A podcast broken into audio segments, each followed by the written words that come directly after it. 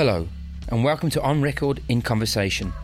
I'm Jess Collins from the Birmingham Music Archive. In this podcast series, recorded in front of a live studio audience, we explore the vibrant and diverse music history, heritage, and culture of Birmingham through the stories of some of those who have shaped and continue to influence the city's musical landscape. In this episode, Adrian Goldberg talks to Lloyd Blake. A pioneering champion of black music, Lloyd was part of the team that opened the legendary Hummingbird music venue Adrian discusses with Lloyd the reality of operating the first black led major city centre venue in the UK, the challenges he faced, and Lloyd's enduring impact on Birmingham's music and cultural landscape. My name's Adrian Goldberg, and welcome to our final on record conversation for the B 2022 festival. You might think that we have saved the best for last. Our guest was born in Jamaica, as we'll hear, grew up with some of the greats of rocksteady and reggae, came to Birmingham as a young man, though not as young as you might think. He became the first black owner of a prominent events venue in the city and later campaigned actively for better representation for black music on the BBC. On a personal note, he has fathered 12 children, grandfather to 37, great grandfather to 53, and great great grandfather to four. It's a wonder he's got the energy to be with us. Lloyd Blake. Where did it all start for you, Lloyd, and when? um, th- those children and grandchildren is because I had my children when I was young, and so my children had theirs young as well, and so forth. But I was born in Kingston, Jamaica. My father was from a parish called St. Elizabeth, the first parish in Jamaica to have gotten electricity, believe it or not. Uh, my mother came from St. Catherine, and my father and mother both were in the fishing industry. He was a fisherman. She sold fish in the market. They met, came to Kingston. Seven of us were born in Kingston. My mother had a daughter before she met my father, and she was born in St. Catherine. So, as we know, St. Catherine was the first capital of Jamaica. Kingston is the second capital. So, so I grew up in West Kingston with all my brothers and sisters who, unfortunately, as I sit here, have all passed away. I had to bury all of them. Natural causes, but uh, here I am. I was twin, and there were two other brothers who were also twins. So you're lucky to have just got me alone. Otherwise, it would have been double trouble. And you were born in 1941? 1941. What, what was Jamaica in the 40s and the 50s like? Um, Jamaica suffered like any other country in the Caribbean and any third world country from the throes, the backbiting, and, and the backstabbing of what came out of the wars. Things were bad. People struggled. Families struggled to send their children to school, struggled to make a living. But people were ambitious give them an opportunity, and they'll make the best of it. But things were tough in the early days. Yeah, and when you were a young lad growing up then, what were your hopes and dreams and aspirations? When I was about 13, 14, I got involved in a youth club. Um, anybody here who has been to Jamaica or who is from Jamaica hopefully will know the Coronation Market at Darling Street and Spanish Town Road. The Tivoli Garden that we hear about, infamous or famous Tivoli Garden, was opposite the, the Coronation Market. My school, Ebenezer Primary School, was right opposite the Coronation Market. So I grew up there. And age 13, I joined the youth club in that same school.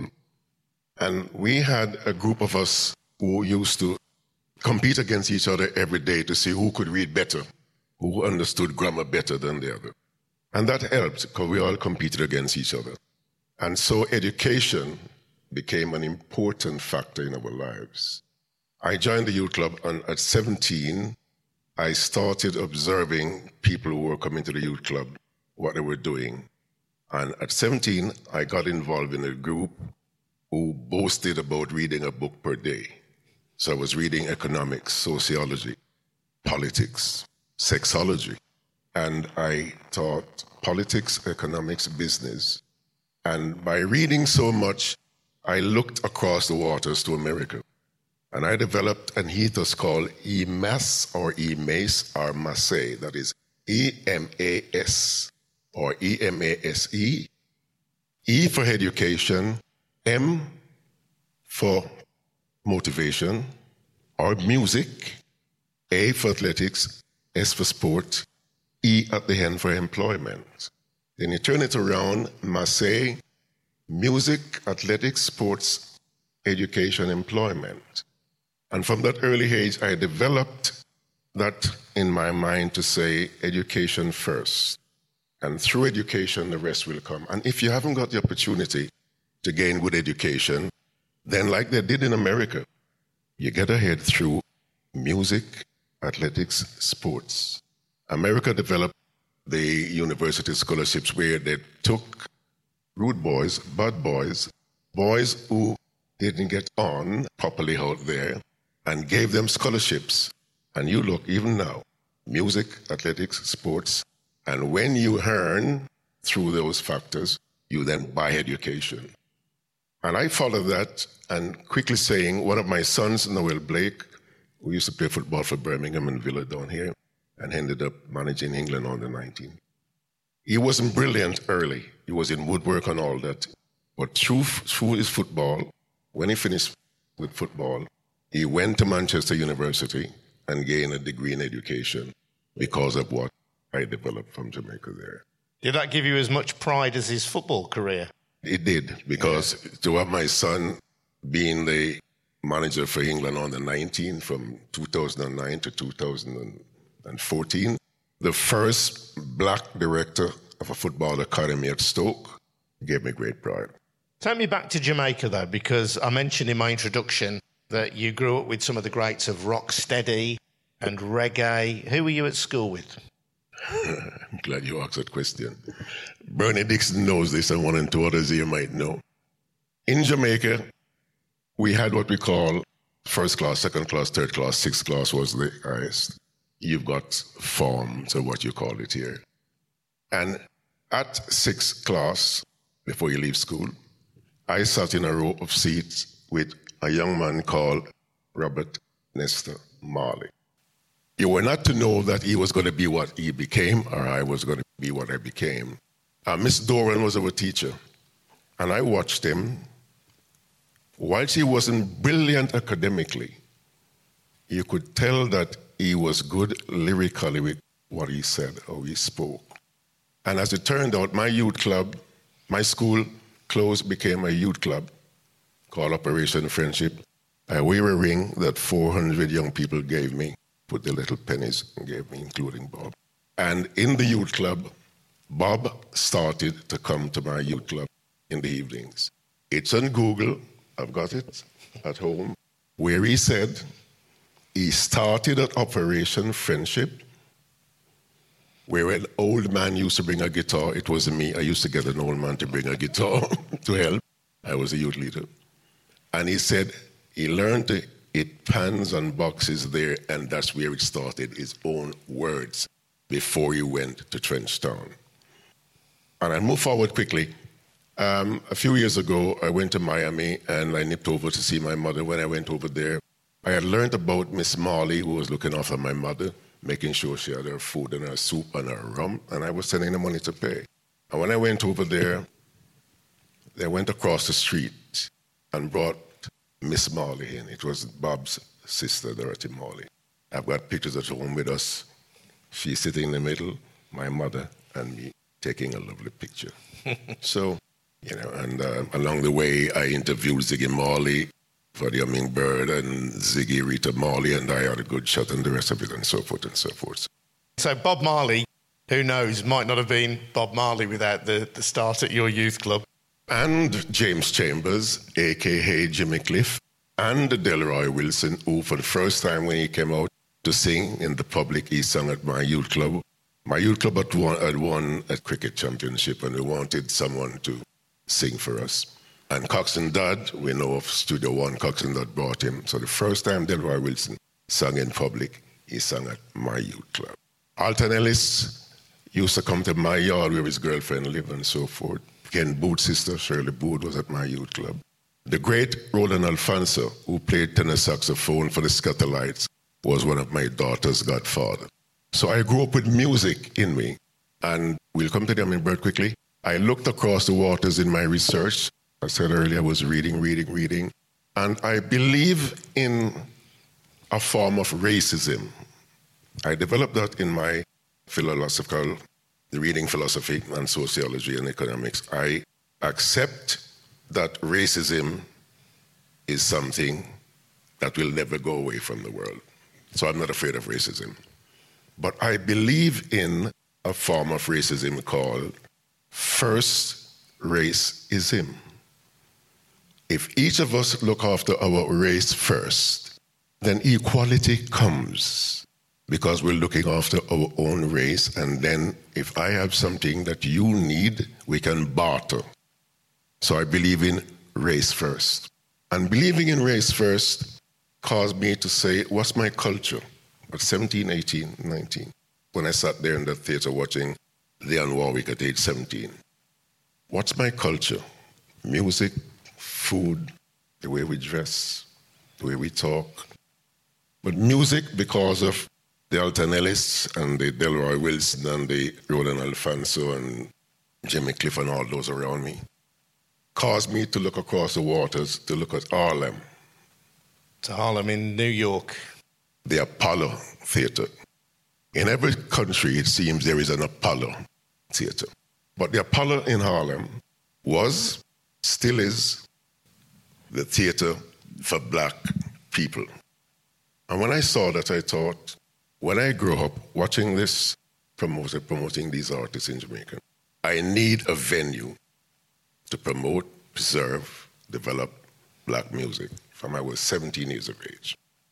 Now, eventually, you came to Birmingham and you founded the Hummingbird, and we'll talk about that. But don't jump too far ahead, Lloyd. I want to know a little bit more about the leaving of Jamaica. How did you end up in Birmingham? My girlfriend's mother came to England. I mentioned the children I had earlier. Excuse me, my first child was born when I was 14 years of age. When you're young in Africa and the Caribbean and you're in your corner, you're teased by your friends if by 16, 17 you've made a girl pregnant. And on the corner, things happen you know nothing about, you're ignorant, you're young. And you're, exper- you're experimenting, you're exploring. I was 14 when that child was born. The mother was 16. And two years after, another one born, and two years after. And then you part company, you part, and you start saying, I'm a young king. And when I was 19, I had five children with three mothers.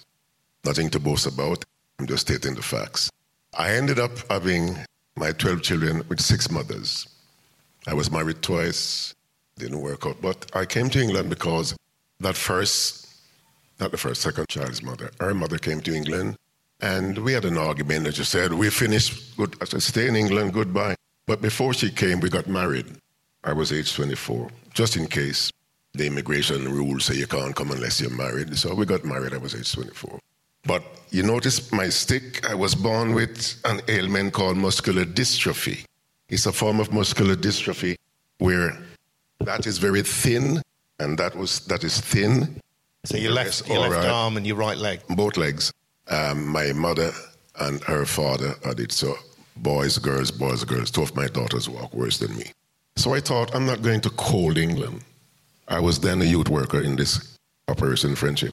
I went one weekend to a conference and and I spoke on philosophy and economics at that young age. And Social Development Commission kept the weekend conference.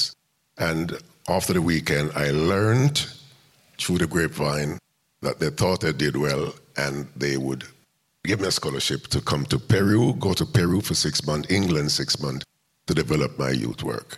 I heard nothing about it for months, but one day the director of the Social Development Commission saw me and said, Did you enjoy your trips? I said, I didn't go anywhere. And she said, Oh my God.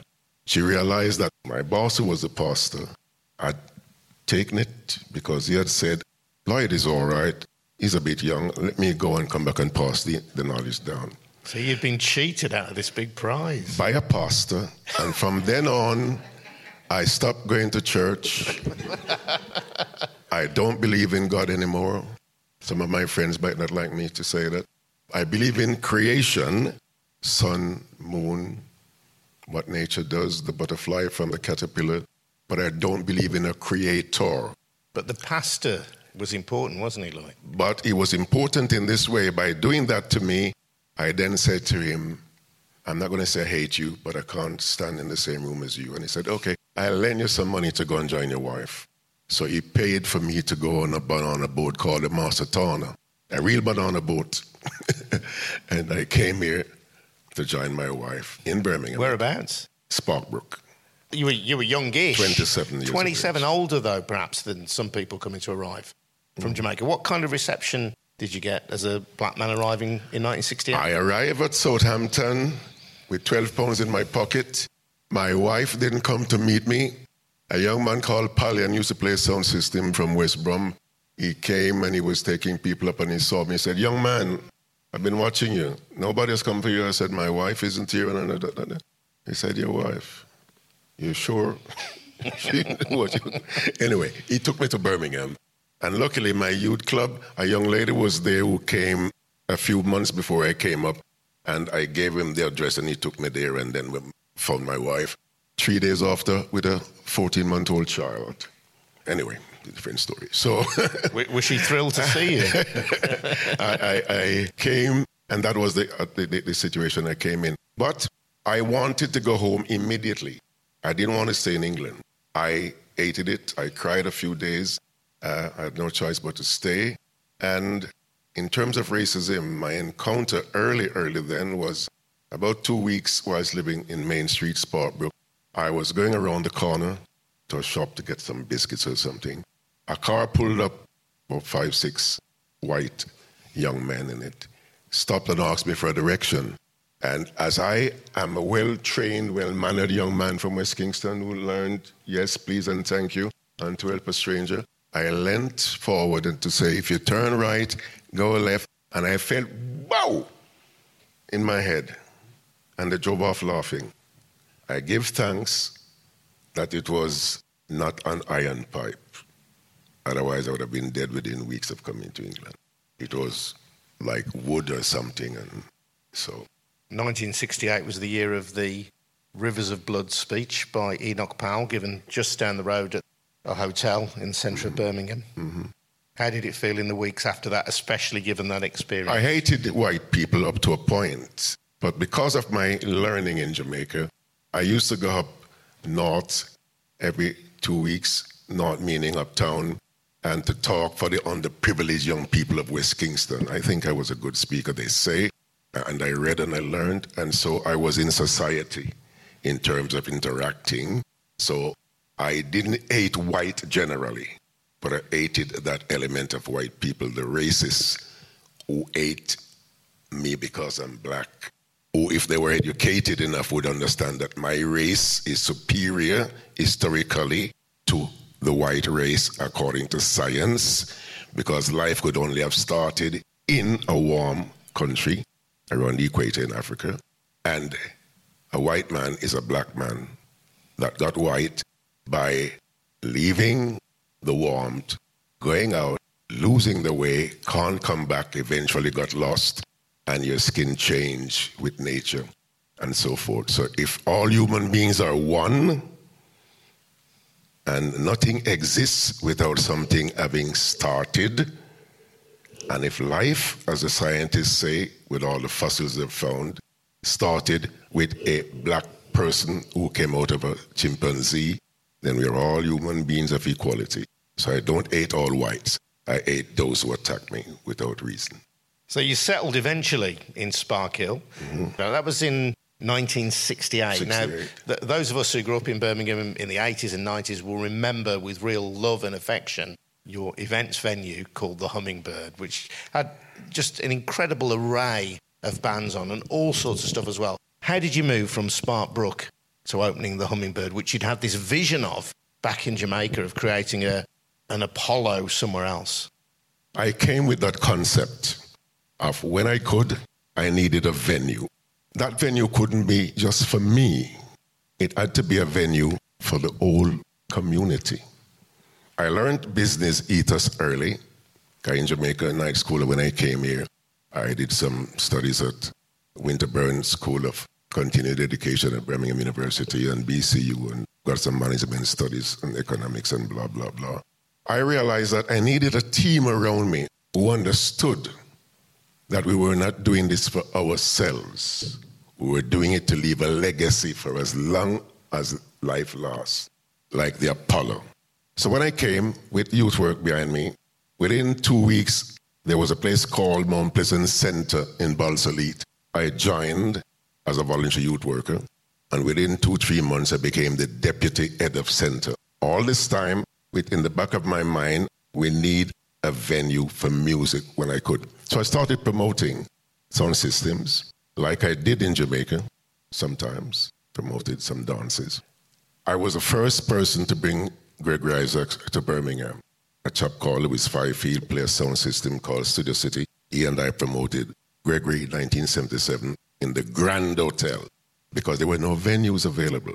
There's Bernie sitting there who used to get the top rank venue and Mayfair and all that on Boxing Days and Easter Mondays because they were closed on those days. But blacks showed them that black people goes out on those days, so hey, rent it to us. So whilst promoting sound systems with in the back of my head a venue, I left Mount Pleasant Center after three, four years and I went up to West Indian Federation Association opposite the prison where historically Sugar Minott had played on the stage and, believe it or not, Jimmy Cliff. That little venue, 212 Winson Green Road, where guys like Jimmy Cliff played there and Sugar Minott before they became big. So whilst at 212 Winson Green Road and promoting, I was promoting more artists and so forth and so forth. I went to Digbeth Civic Hall one Monday night, ordinary Monday night, to promote a group called Culture because I had studied the white man the way he promotes. White rock promoters promote any day of the week. Blacks, because we're not plentiful with money, can't go to a concert every week. A woman needs time to do her hair, to buy her dress, her nail, her shoes. So you do a concert once every month.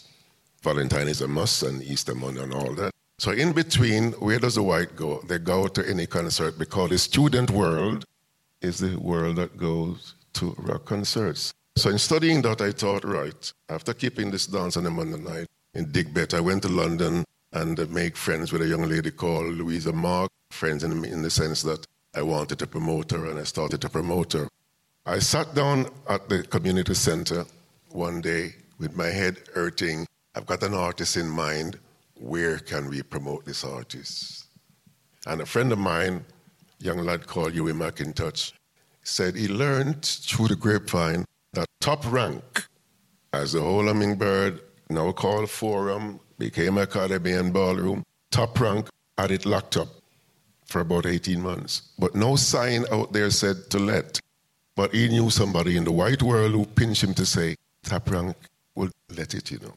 By which time, one of the 12 organizations that I was involved with, because I work across about a dozen African Caribbean organizations, work near the city council, and activists try to get better things for employment and people and da da da da da. I got the number and I rang London and got the secretary of the manager for the properties of Top Rank. I put on my best English voice and I explained to him the purpose of wanting to get Top Rank, to lease it if I could. And he listened. One of the white persons who was here, he listened. And he said, Isn't this too big for you? And I said, No, because it won't be just a black venue. It will be a central venue for blacks, but it won't be just a black venue. I would go into rock and pop and the rest of it. And he said to me, Where would you get the money from? At that time, there was the old West Midlands County Council. In my community economic development work, I got near many councillors. And I asked a question from a certain council in the city council, and they said, We have got the money at the moment. And then I went to the county council economic development chair, and I put an argument to him, and he said, If you can get this together on paper, we'll support you halfway. Uh, to cut a long story short, they paid £6,000 for a development group in Aston University called Small Business Development Center. And they and I sat down and wrote a business plan questioned the community. Would you like a venue? That, that, that. Yes. How would you like it? How often would you pay? What money would you pay to see artists? What kind of artists that? It came back positive. And so I put together a team under an heading called Not for Profit. That wasn't just my business at the time. A not for profit organization called We for Entertainments Limited. Seven directors. I looked and selected people in the community who meant well, who had skills. Some were in the city council, some were doing their own business, some were on the radio and the rest of it. And so we put together a team, and the city council said, Okay, how much you want? We're looking for 300,000 pounds, I told them. And they said, We haven't got that much money. How much can you find in the community? We found about 10,000 pounds, put it on the table. And then I learned by looking at the white world that the venues out there that were promoting rock concerts had one thing that was important to them the brewery. To sell the beer, the brewery lend you money. And so I approached two, three, four breweries. One came and said, okay, we will lend you most of the money to refurbish and do whatever we need of hold and the lease and so forth. And the lease, eventually we got it we paid something like 20, only 20,000 pounds they took from us because I learned that there was somebody at top rank, a white person, who wanted to help the black community as much as they could. Now, Hummingbird opened in 83, but we were talking to them from 81, and you remember it was the time of riots and all sort of argument. So there was a little hedge to us. We said we would like the freehold. And they said, no, you can't have the freehold because they had gotten 99 years from the city council. They couldn't pass it on to you. They want to keep at least one day for them to have ownership. We got 85 years lease. I am proud to say that I sat down myself, negotiated, took books, learned, put it to my committee, some didn't have the experience that I had, one and two from the city council, who sent someone down to help us now and again knew. And I obtained an 85 year lease of the Hummingbird. It wasn't called Hummingbird then. And so we decided to go community and to tell the community what we were doing.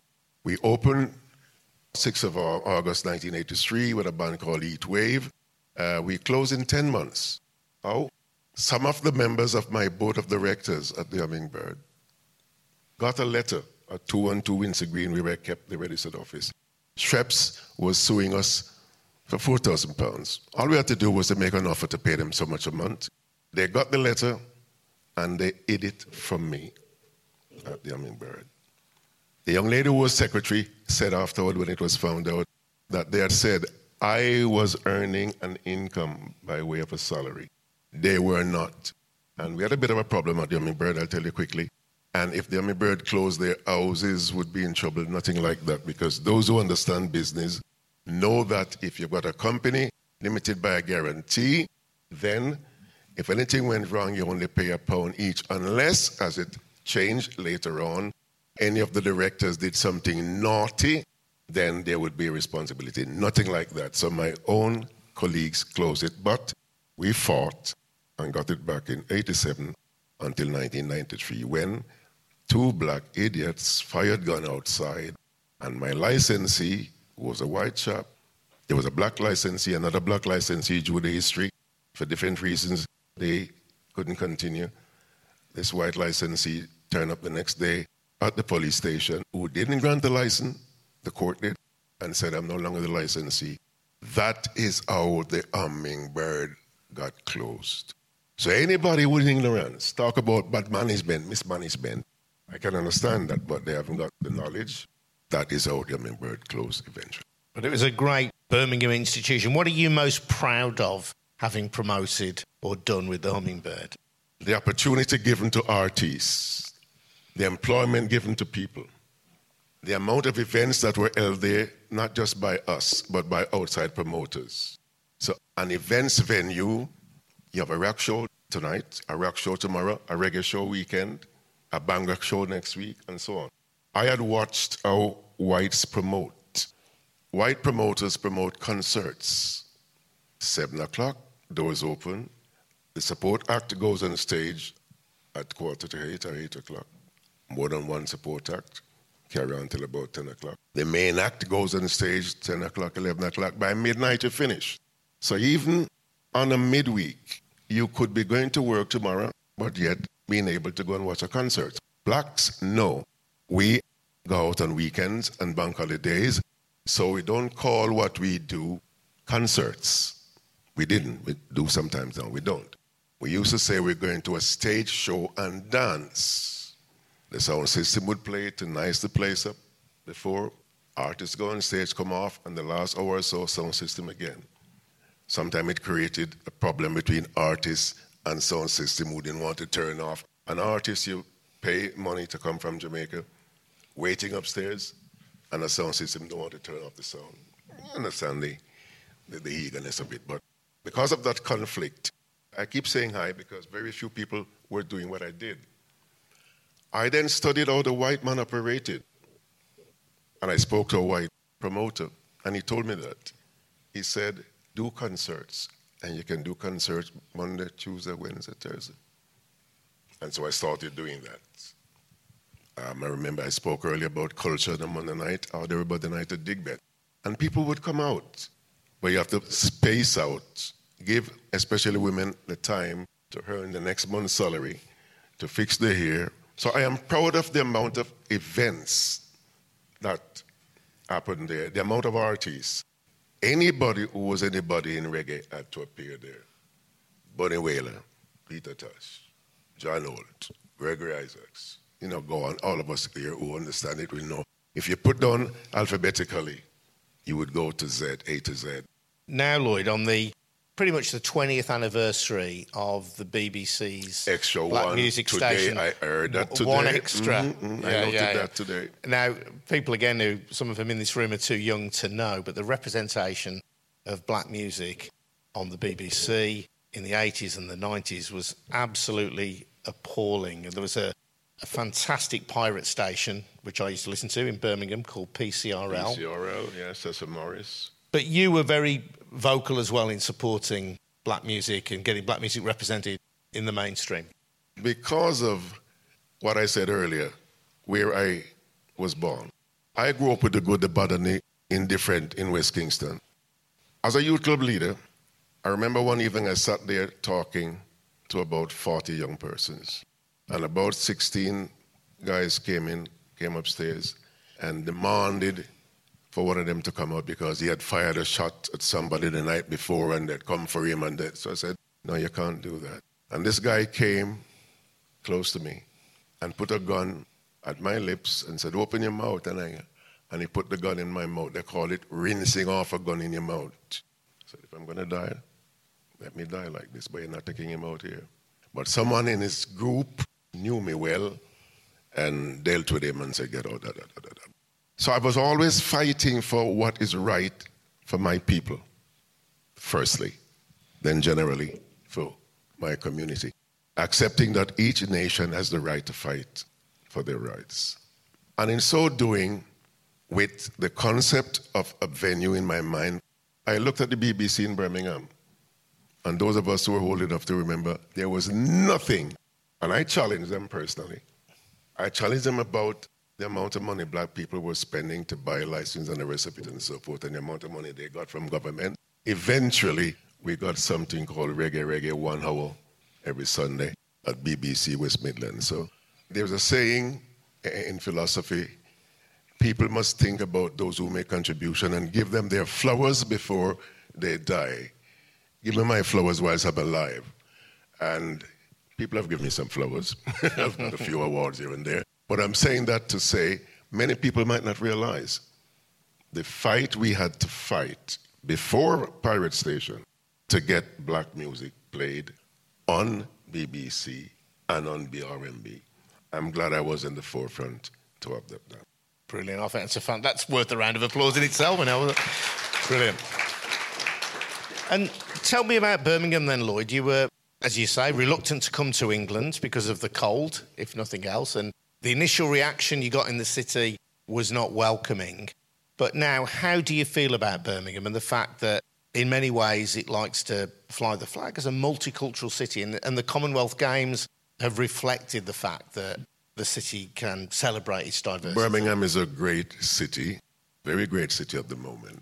Uh, when we came here, most of us, we came to do five years, seven years, ten years to go home. But we got stuck and we had to make our homes here. Uh, Birmingham is different now from when I came here. And um, you can live, you can get educated, you can get a job, you can create a job, and you can live in Birmingham reasonably peacefully and get ahead. But just before we go, let me just go back to Hummingbird quickly and say this. When Hummingbird closed, I slept in Hummingbird for three years. I put a rope in the roof and I said to three of my colleagues, if they dare to take this from me, I'll commit suicide. But I didn't tell the public. But I told that to three colleagues who knew. So they would watch me anytime they think I was going to be silly. And I say to Top Rank, I need back the hummingbird. The black community need it. And the way we lost it, we shouldn't have done. They challenged me and said, find the money to pay for rent that is owed since it was closed and so forth. I then went to the famous Mr. Eddie Fewtrell. Is it worth just a note here for younger listeners? Eddie Fewtrell was quite a famous, some people would say notorious nightclub owner in Birmingham. Famously, is alleged to have seen off the Krays, yes. the Kray twins, when they muscled in on the Birmingham nightclub scene. Yeah. So he's somebody you might have thought would have been a rival, an enemy. Well, Eddie Fewtrell, there were seven brothers of them. He was Mr. Fewtrell, king of clubs. He had members of the black community coming to his clubs, supporting him. And so a gentleman called John McBean used to work with him, who became my licensee and, and operations manager, got me to meet Eddie, and we sat down, we talked. And Eddie told me he would never fight a black person to get rid of the club. He had a problem. Two of his security officers turned away a black young man and his girlfriend from one of their clubs. So enough here, can't take anymore, but they weren't full. So it was a racist act. And they complained. They went to the racial board and he had problem and he sent to call me. Eddie asked me if I could get the young man and his business and their mother to come and have a talk with him. He'll say he's sorry, he'll give them some money and so on and so on and so forth. I did what I could. As a result of that, I got close to Eddie.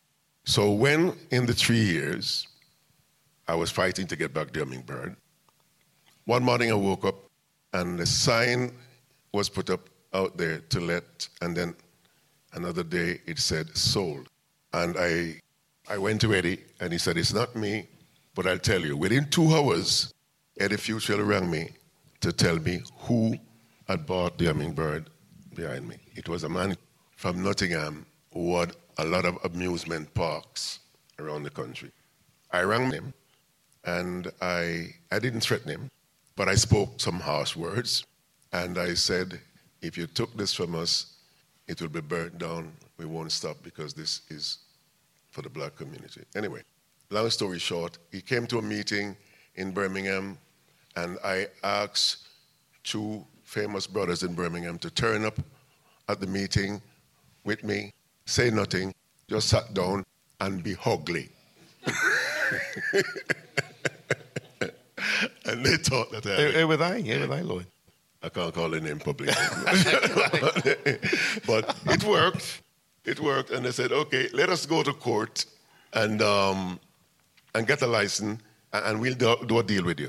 So I demanded in the meeting and they typed it out. I went to Eddie, Eddie Fewtrell, and Eddie Fewtrell said, don't trust them. And he told me what to do. He said, don't trust them. I tell you what to do. Go into court, sit down, and when the magistrate asks anybody objecting, object and state your case. And I did that. And the magistrate threw them out of court, looked me over his glasses. Two weeks after, the man from Nottingham, unfortunately, in a meeting, damning me, dropped dead. Unfortunately. I rang his wife, and we had a good chat, and I said I didn't mean him any harm, but he shouldn't have come into Birmingham to do that. Anyway, so we got back the Hummingbird in 1987, And again, the host of any reggae artist you can call had to play the Hummingbird. And you ask me how proud I am. I am proud to have been the only, by then it was mine.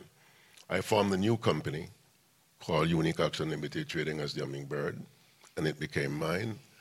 Um, again, employing nearly 40 persons, about 15 full time, and the rest of it, and so forth. And everybody here, anybody who's 40 would not know the hummingbird much because it was closed 29 years ago. You would only have been 11. If you're about 60, then you're 21, 22, a little bit older than that. But the legacy of the hummingbird can never die. It's here for what it did. And I'm hurt that nobody, none of the five, six, seven black millionaires in Birmingham, has it in them to get a venue. I just want to ask you one final question, Lloyd, because right at the start I mentioned the 12 children that you'd fathered, the number of grandchildren, great grandchildren, great great grandchildren.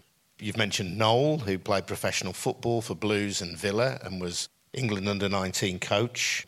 Another one of your children has got an OBE for contribution to youth services. Joel. And as a man who had, was it three children by the time you were 19? Five. Five by the time you were 19. the serious question how important is family to you? Family is very important. Very, very important. When my son got his OBE award, he said to me, Dad, don't say anything yet. I, years and years ago, was whispered to by some friends that they were going to put my name up for an award, and I said no. Long before Benjamin Zephaniah, I said no. Kokuma, Eke. In those days when the cultural thinking and the blackness were in your head, you didn't want to have something called an MBE to be members of the British Empire that enslaved you. That was our thinking then. Around the time when my son got his OBE, I met a man called Dr. Masinda from Zimbabwe who sat down and educated me about world politics, world economics, and serious philosophy. And he said, if you ever got offered again, take it. Put your foot through the door and fight from there. So when my son said, Dad, I've been offered an OBE, what it, I said, it's your life. Take it. So it was a good day when my son, the family, invited me to go to Buckingham Palace.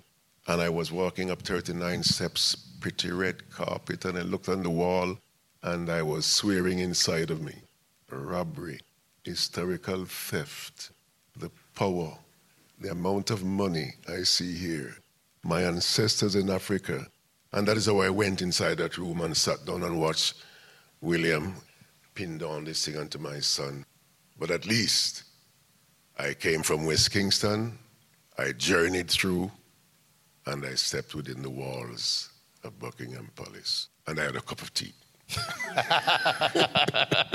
but family is important because now I'm not very well. I might say I'm not dying, but I've got health issues. I had prostate cancer in 2014 um, when they found they couldn't do surgery because it had crept a little bit. I'm going into my groin, they said. So I'd have to do radiotherapy. So I was blasted over 37 days with radiotherapy and what it does to you. It messes up below your waist. Toilet quickly, toilet, toilet, toilet. So with that, I am not healthy, healthy, but I'm healthy. I'm not dying, and so forth. So family right now, I take up my phone, granddaughter, I need help. And they fight to come to help me, which is good. Who's coming today? Uh, who's doing shopping for me? Who's doing whatever? And so, in that respect, you see the benefit of family. Plus, I know all my children's children. I have a book at home with the names. and I tick off, and I tick, and I tick off. But family is important. And I will go to my grave in the knowledge that none of my children has suffered because I wasn't there. I have the unfortunacy of, at 81 years of age, having a son who's just 19. I didn't plan that. a young lady who came into my life quickly and was going to join the army. I was 62, she was 24. After a few glasses of red wine, he sips. a nice piece of steak, and some food. We both said yes. And then two months after, she came back and said, I passed all my theory. I did everything. They said I'm a bit anemic. I must go away and come back in two months' time. But guess what? I learned now that I'm pregnant. And I nearly died. At age 62, when that child is 20, I'm going to be 81, 82. He just finished school, got some distinction, and he's a beautiful young man. None of my children has suffered because I wasn't there. I've been there with all of them, and I'm proud of that. So the answer to your question is family is very important to me. That's a brilliant way to end. Ladies and gentlemen, thank you. Lloyd Blake. On Record in Conversation is produced by Siobhan Stevenson for the Birmingham Music Archive and presented by Birmingham 2022 Festival with the generous support of Arts Council England and the National Lottery Heritage Fund.